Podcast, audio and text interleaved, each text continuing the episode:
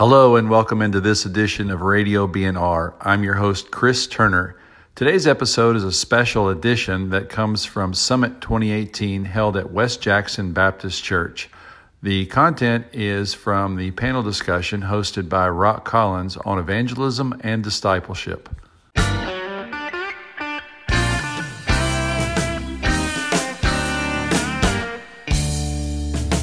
Welcome to Radio B&R a podcast production of the Baptist and Reflector, the official news journal of the Tennessee Baptist Mission Board.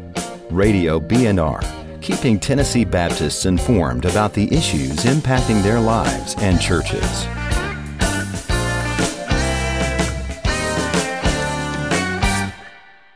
this moment, I want to introduce uh, Rock Collins to you. He's the Director of Strategic Objectives for the Tennessee Baptist Mission Board, and he's going to be introducing those that are going to be a part of our evangelism panel. So, Rock, there you go. Thank you, Mr. President. We've been blessed and fortunate to see some wonderful testimonies uh, on these videos. Thank you for your kind comments, and I just think they just keep getting better and better. Uh, and I praise the Lord for what He's doing. Today, we wanted to take just a few minutes and uh, put a panel together. We want to talk about evangelism and discipleship. It seems that today there's a whole lot of discussion about evangelism and discipleship. And so we just want to talk about it a little bit. My hope is that from our discussion, uh, you're going to be able to maybe have some tools or some ideas, some insight that's going to help you as we work together to win Tennessee for Jesus. So let me just introduce to you our panel. Uh, very distinguished panel here, wouldn't you agree? Amen. Uh, first, I'd like to introduce Thomas Bester. And Brother Thomas is the founder and senior pastor of Forerunner Baptist Church in Ripley, Tennessee. And at present, he is the coordinator for the evangelism efforts in the Big Hatchie Association, and he's doing a super job. And we're glad to have Thomas Bester on our panel. Randy Davis, we found, I don't know if you all have ever heard of him. Uh, but Randy Davis has been the executive director and president of the Tennessee Baptist Convention since 1910, the Tennessee Baptist Mission Board now, since 2010. Did I say 1910? Sometimes it feels, anyway. He, he looks uh, good. he does, he, really he does. Since 2010. And he has pastored churches in Mississippi and Tennessee and he's doing a great job in leading the Tennessee Baptist uh, effort to win Tennessee for Jesus. Uh, and I just want to say, on a personal note, that he has been very strategic since 2010 in reinvigorating Tennessee to remember we need to win people to Jesus. And I'm so grateful. I'm so grateful for his leadership. Steve Gaines is the pastor of Bellevue Baptist Church, just down the road a little ways. And uh, he is also the immediate past president of the Southern Baptist Convention. And uh, God is using him in a mighty way. And we're so glad to have him on our panel. And Derek Smith is the lead pastor at Living Hope Baptist Church uh, in Clarksville, Tennessee. And I don't know if you know this, but Clarksville is one of the fastest growing cities uh, in our state. And uh, Brother Derek is strategically placed there in a church that is growing and, and reaching their community for Jesus. So, this is our panel today. And we're going to take just a few minutes and ask them some questions again that I pray will help us all as we press forward to win Tennessee for Jesus. Brother Randy, uh, you're about to have uh, an article that will be coming out in the Mid America uh, Theological Journal on the idea of seeing the world and especially the work here in Tennessee as a cross cultural missionary. And I wonder if you would just elaborate on what you mean by that. Well, they asked us to write something about uh, uh, the urban settings and uh, church revitalization and evangelism. And the, the point is this that if we're going to impact our culture, we cannot think of it in the context of, of um, 1950 Tennessee. Um, I remember a conversation that really kind of articulated what I was learning in 2010. I had with Dr. Jeff Iorg at uh, Gateway Seminary in, in California. And he said, How's it going? And I said, Dr. Iorg, I just have been surprised that Tennessee is so lost. I had no idea that we had so much spiritual lostness. I had my nose to the grindstone in Sevierville. I knew Sevier County, but I had no idea that Tennessee was so lost. And uh, he said, in, in five years, Tennessee will look like Colorado, and in 10 years, it'll look like California. And this deep south is rapidly taking on characteristics of New England or Western Europe if things do not change. It's been 40 years since we've had a great awakening, and we've got to think like missionaries in reaching lost people. We cannot look in the mirror any longer. We've got to look out the window, and we've got to see our communities like they are in the context that they are, and we can't continue to curse the darkness. We've got to be the light. And uh, I, think that's the thing we wanted to express in the article we wrote for uh, Mid America is that the, the idea that if we're going to really impact lostness in Tennessee, we've got to see us for where we are. Are we really a mission field? When, when you're growing as a state by 50 to 60,000 every single year, that means every 10 years we pick up another city the size of Memphis, Tennessee. The gap between those that profess Christ as Savior and those that do not profess Christ as Savior in Tennessee is growing rapidly. And um, I've, I've mentioned this before. You come into my office, you'll find pictures of my four grandkids. Not nearly as many as some people on our panel. And that's all you will find in my office. You'll not find diplomas or ordination certificates or that boys or plaques because I am thoroughly motivated and pa- passionately moved about impacting that generation for Jesus in our state and turning this around. Thank you. What, this is just for all of you or any of you, maybe one or two of you, what role does contextualization play in evangelism?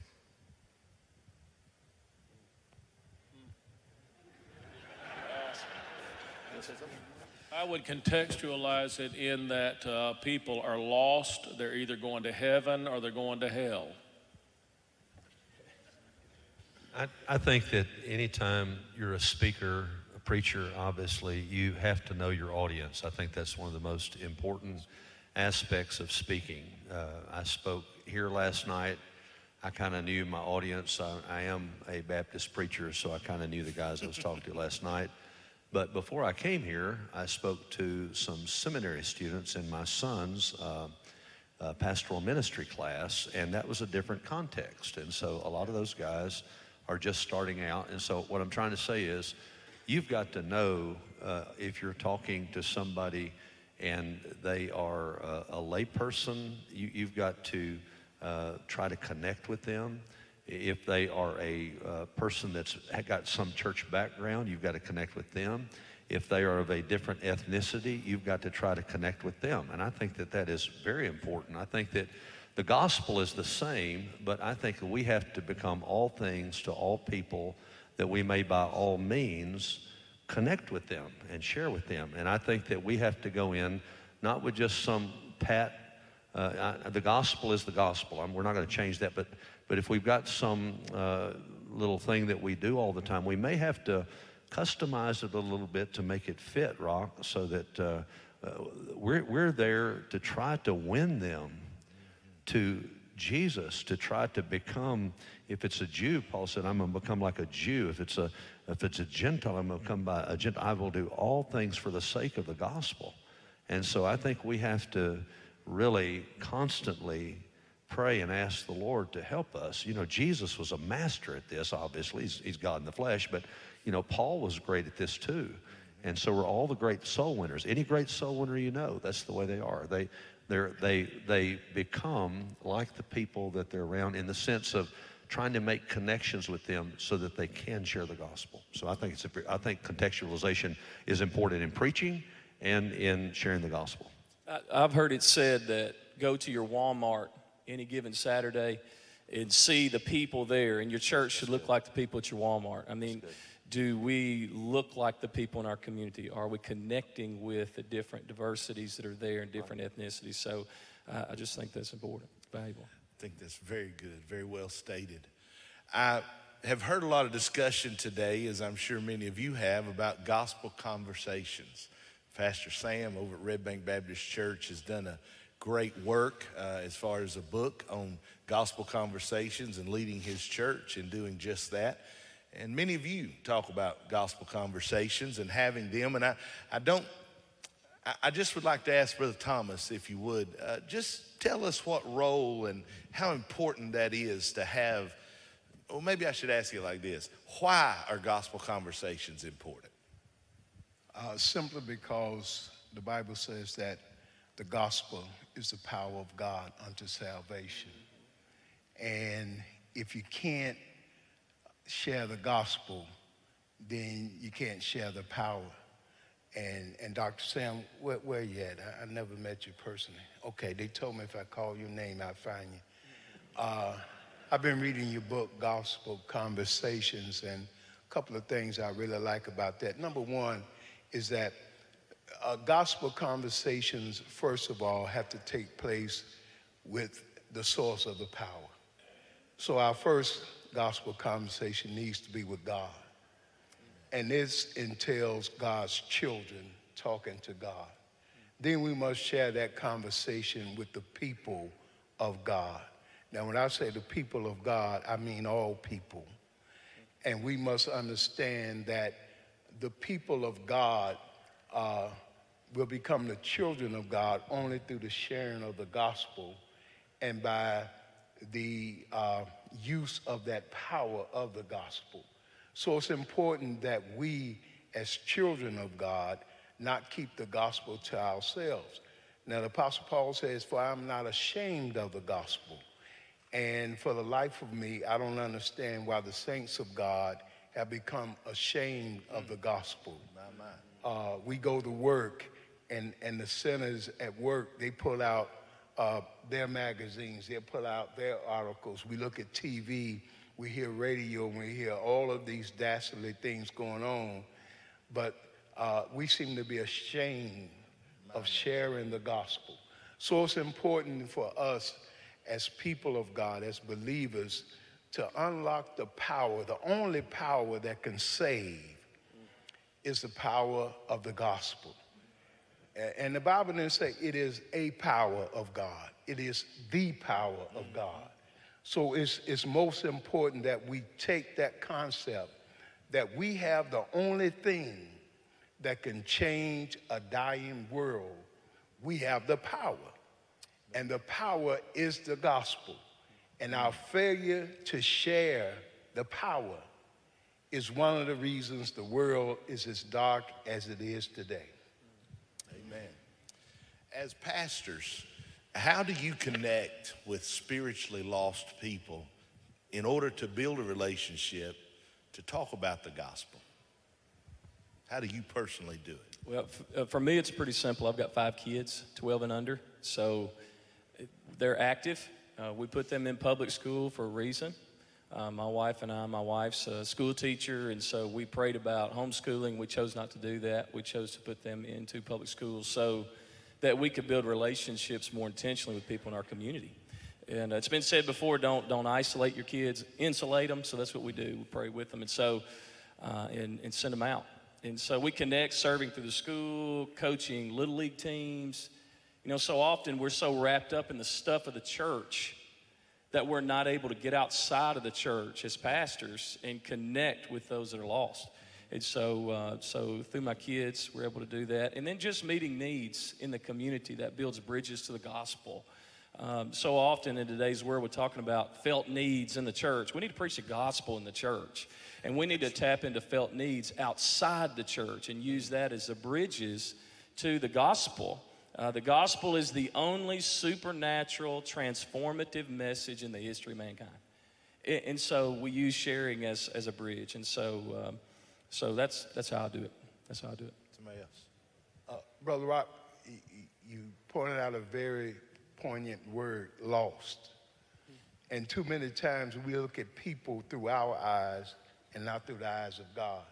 We see black people, we see white people, we see yellow people, we see brown people, we see Asian brothers, we see Latino brothers, but there are only two kind of people, saved and lost.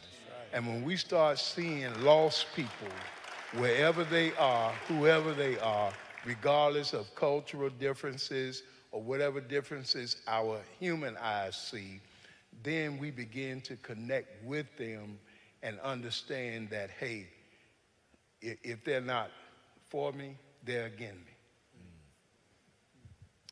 We've got a gym at Bellevue, and I never go to it because I go to the YMCA. And I go to the YMCA not just to work out, but to witness. And it's amazing uh, how many people are there. But also, uh, as Don and I are out in the community, we keep our spiritual antennas up and we pray for uh, God to open doors. And I enjoy talking to people. I, you know, I really enjoy just striking up a conversation. And inevitably, when we're out eating or whatever, we always pray for our waitress and we get to share the gospel a lot of times like that. But when we're just out, we'll, we'll just engage people. And it's amazing how people are open. If you're kind, boy, kindness is a big deal, I would say. say. Uh, you can't be mean and be a soul winner. But uh, uh, if you're kind to people and you're loving, it's the kindness of God that leads them to repentance. And I think that when you are out, there's always people that will listen to you. And I, I usually start off with my testimony and just try to soften them up a little bit with that and then go right into the gospel. I, I want to say one thing uh, before we go on. Uh, I think that the goal of every gospel conversation should be a gospel presentation and a gospel invitation. Amen. I believe just because you've talked a little bit about Jesus doesn't mean you've had a gospel conversation. If you have not shared with somebody that God loves them, that they're a sinner, Jesus died for their sins, He rose from the dead to give them eternal life, and they need to repent of their sins and believe savingly in Jesus and call upon His name by receiving Him as Lord and Savior. And what I just said to you is exactly what I think you ought to say. Uh, Not I'm shoving word. That's the gospel. That's the effort. That's, and if you don't do that, you have not had a gospel conversation. And I think that then and there, if at all possible, you ought to say, is there any reason why you should not repent of your sins and believe in Jesus right here? Now, you know, you say that's too pushy. Well, I mean, hey, you know, That's right. uh, I believe we're supposed to encourage them to repent and to believe. That's all over the Bible. And so I believe unless, again, unless you have had a gospel presentation and a gospel invitation, with all due respect, you may have a, have a little talk about Jesus, but you've not had a gospel conversation. That's right. Amen. I would concur. And I would also like to ask you a question. This is a yes or a no, and I want everybody to answer it. Okay. Do you share from the pulpit when you're preaching about personal evangelistic experiences that you have had? Yes. Absolutely. Yeah. Yes. Yes, and sometimes I share when I didn't do it and I should have. It's good. Yeah, I do. I do good. both. I don't always want to set myself up as the hero. You know. Sure, I, sure. I like to. You know, people can learn from your faults too. I, so. I totally agree. But yes, I do. I do, and I share the gospel with somebody. In fact, uh, uh, you might want to know Ken Whitten. How many of you heard Ken preach last night? He texted me this morning, and on the way to the airport, led the cabbie to the Lord. Amen. Amen. Amen. Amen. Doesn't that bless you right there? Amen. Now, what I just did was just share with you that he led somebody to the Lord that encouraged you. And when you lead somebody to the Lord and you share it, and that's the, the reason I did it, it'll bless your heart and it'll make your people want to be evangelistic. Amen. I, I asked that question because I'm convinced that the devil loves to tell those of us who preach the gospel, or even if you're standing to teach a class and you've had an opportunity to share your faith with somebody, the devil will say, Well, if you share that, you're making yourself to be the hero. And I say to you, we need to be telling the people we have an influence with that we share the gospel. They need to hear it from us. And on the tail of that, I want to ask this How do you take your people from hearing you talk about winning somebody to Jesus to begin the process of them telling others how to be saved. So somebody jump on that one. Set an example. they have to see it in you.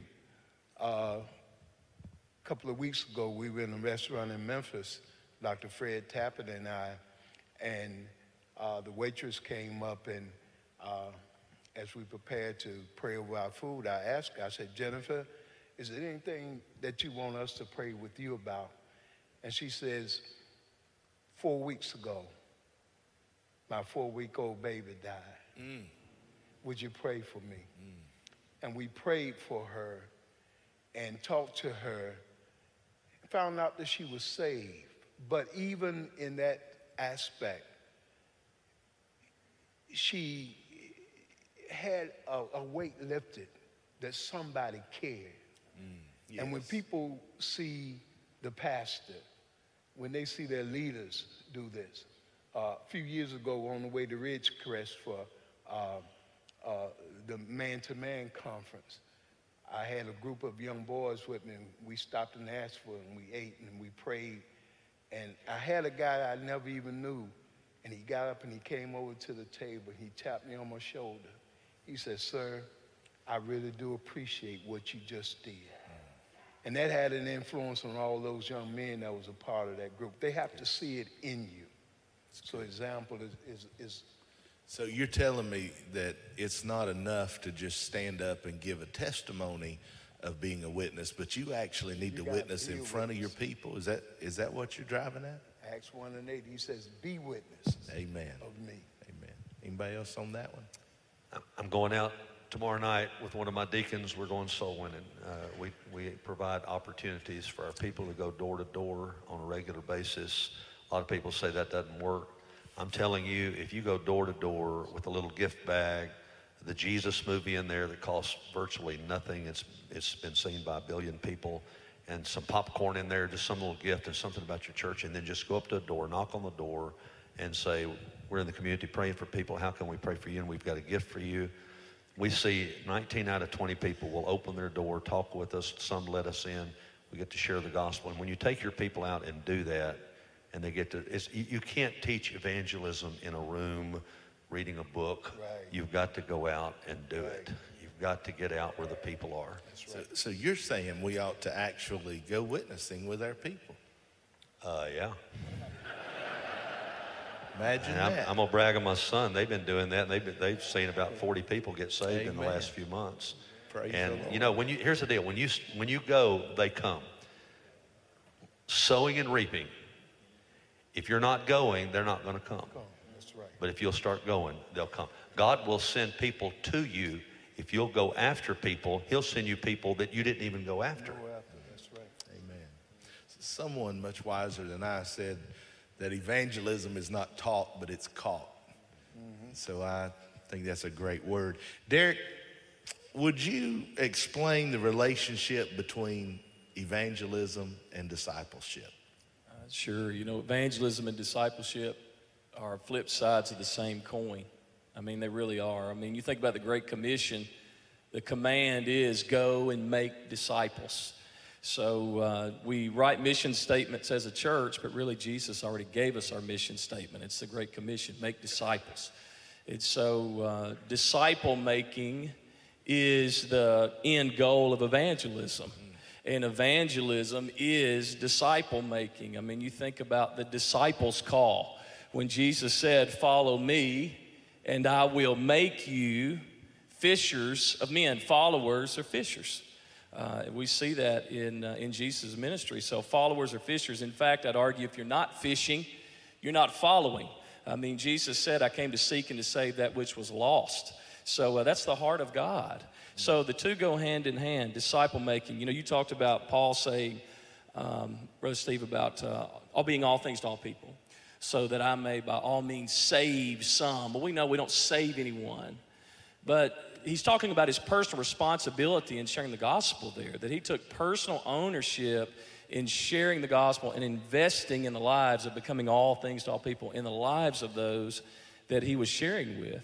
And so uh, going, baptizing, teaching, Um, you know, we need a, a, measure in the ACP. When it Ken Whitten last night, you know, talking about that, maybe that says new disciples, uh, even beyond baptisms, who are new disciples that are now engaged, that have been baptized, that are engaged in teaching. So, flip sides of the same coin. They, they go hand in hand. They go hand in hand. So, how do we go about developing evangelism and discipleship, which are both sides of a coin, in our churches? How, how, is, how do we develop that?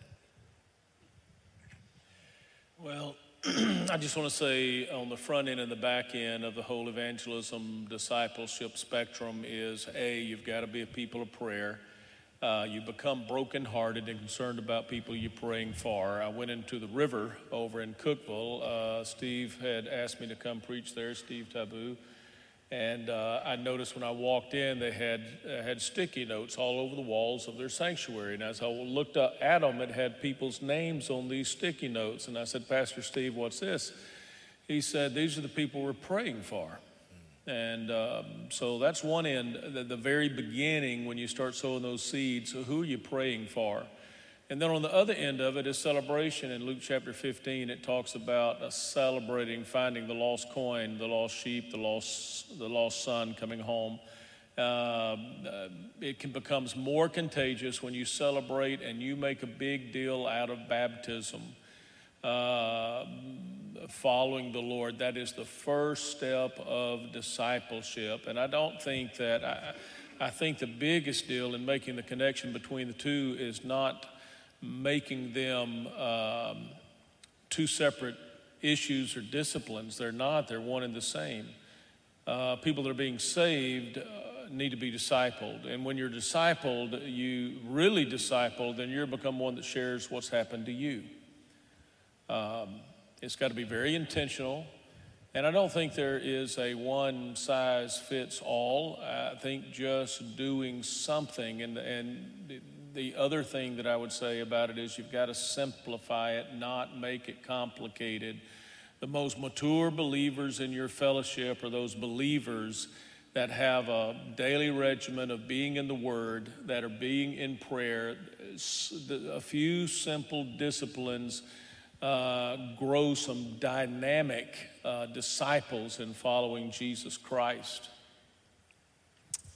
Thank you. Can, can I say one thing about yes, that? Yes, you can. The, the minute you get saved, you become a disciple. That's right. The split second you repent of your sins and receive Jesus by faith, you become a disciple. And then you start to grow in grace. And I think that uh, the tip of the spear of making disciples is evangelism. Dr. Fish used to tell us at Southwestern that if, if there's no, if, if making disciples does not include evangelism, then there's no evangelism in the Great Commission. So, so making disciples is not just having a Bible study with existing Christians. If you are not sharing the gospel as well, you are not making disciples. So I think it's it's not an either or; it's a both and. I think we have to win people to the Lord and then help them to get uh, start growing and to become a, a, a obedient disciple to Jesus Christ. And one other thing, I don't think it's scriptural to defer or to delay baptism until we see if they are really serious about it. I think that when they get saved, they need to be baptized immediately. Everybody in the New Testament was baptized immediately after they got saved, and then they will grow in grace. I think it's the first command after you get saved. And why should Jesus give you another command if you don't obey the first command after you get saved? And that is to get baptized. That you, you go public for Jesus in baptism. And one of the things I appreciate about Jordan Easley, he taught me a lot about celebrating baptisms. And uh, I want to say this if you're not making a big deal out of baptisms, that, that's a big deal for everybody to know that they're going public for Jesus Christ. And when you do that, it changes the culture of your church. Amen. You, uh, Brother Steve, made reference to this earlier in our personal evangelism, but I'd like for you to share just briefly about why a public invitation in church is important. Well, I, I think you have not shared the gospel unless you give them a chance to get saved then and there. And, uh, you know, throughout the Old Testament, you had guys like Moses saying, Who is on the Lord's side? You had Elijah on the Mount Carmel saying, You know, uh, how long will you hesitate between two opinions? If the Lord is God, follow him, but if Baal is God, follow him. In the New Testament, you've got, you know, Peter on the day of Pentecost saying, uh, Believe and be baptized uh, for the remission of your sins, literally because of the causal use of eis there. And, uh, he, he, and then it says he went on exhorting them, and he said, Be saved from this perverse generation. And the thing about it is, they, they did get saved then and there because 3,000 got baptized. That's right. So, so he gave an invitation. It may not have been, it doesn't have to be a come forward while we're singing just as I am, but you do have to give an invitation. It might be, uh, we got some guys in the back, and you can talk to the folks over there. We've got a room over here. People would love to talk to you if you'd like to receive Jesus, repent of your sins, believe in Christ. Uh, some people down here in the front, all of the above. It doesn't really matter. We've got four different ways anybody can get saved at Bellevue.